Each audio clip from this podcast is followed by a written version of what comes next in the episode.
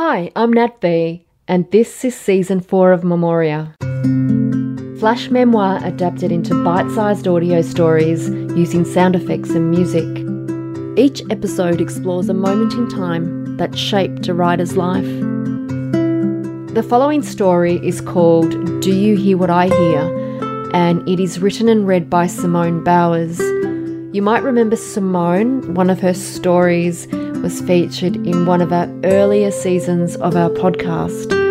So Simone, can you tell us about how you came to write this particular scene? It's a time in my life where I had a memory of something that happened and I knew I had to stay as quiet as a mouse at the time. And then I didn't touch it again for that entire time until, I guess it was a month ago, I think, when the Memoria regret theme came up. And I picked that back up again and thought if I expand on that and include other parts of my life in my childhood and bring it all together as one story, something brought that back to the forefront. And yeah, so I just decided to write about it.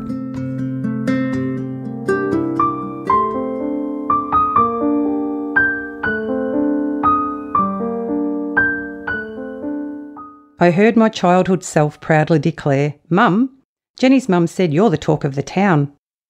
Mum's face didn't reflect the pride I felt. That was my first lesson into the meaning of regret.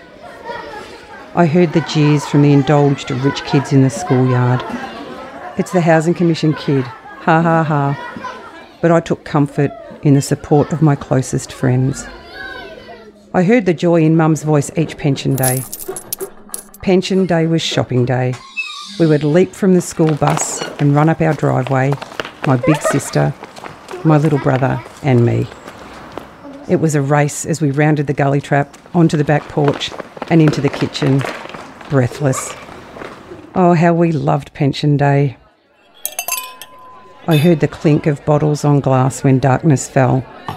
Mum was celebrating pension day and her fellow celebrators would keep the noise levels up until the B Y O booze ran out. Sleep would come once my young ears adjusted to the hum of music and voices.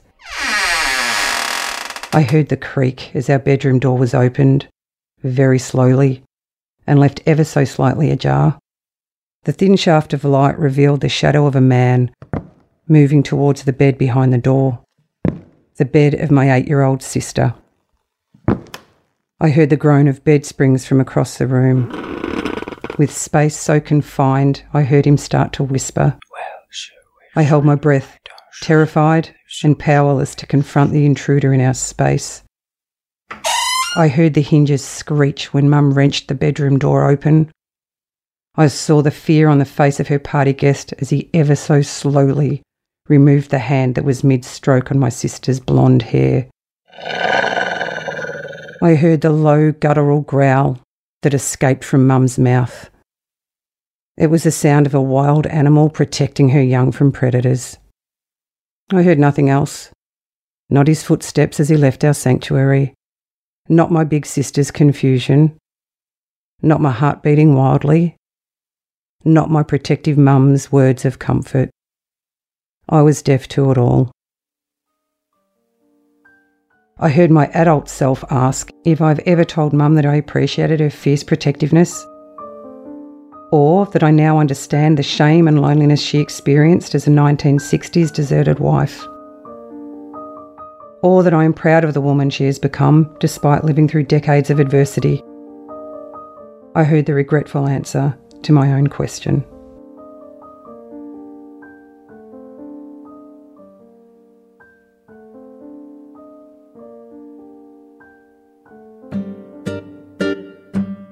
I am currently working on three children's books.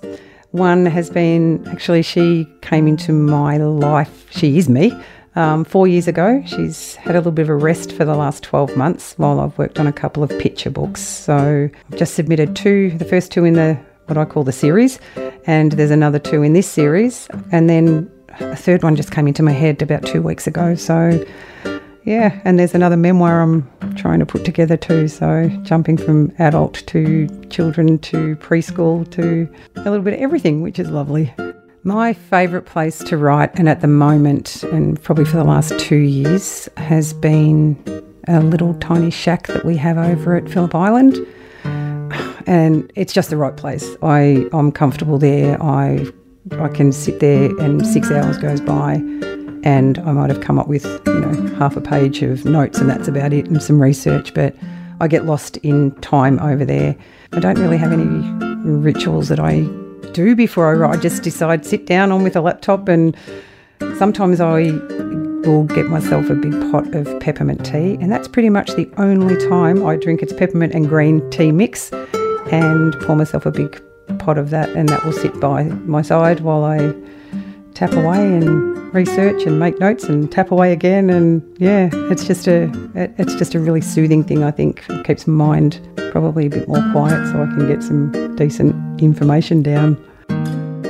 I have a really bad habit of not remembering any authors' names, adult books, and the main influence for me, and it's ridiculous, and it's anyone that writes for kids has probably got the same person in mind, and it's Enid Blyton. And by all accounts, she was not a nice person, but she took herself into a world where she changed millions of kids' lives.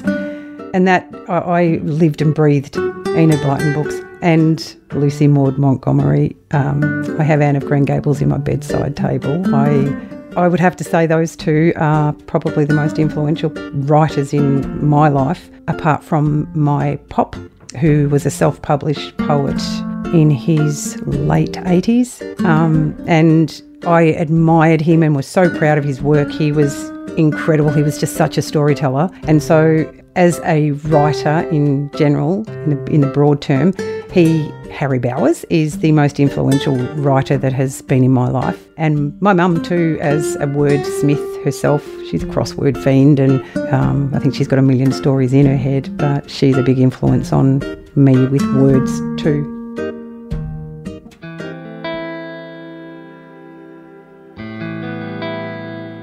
Memoria was written and produced by me, Nat V. Each episode is illustrated by Peter Manning. The story segment was edited by Jen Farrow.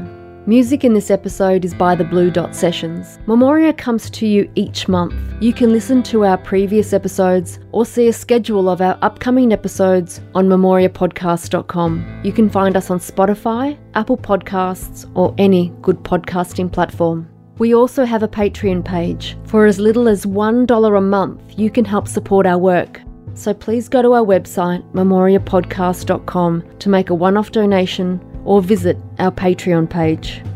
And if you love the show, please leave us a review. Each like or rating is important to us and helps us spread the word. Until next time.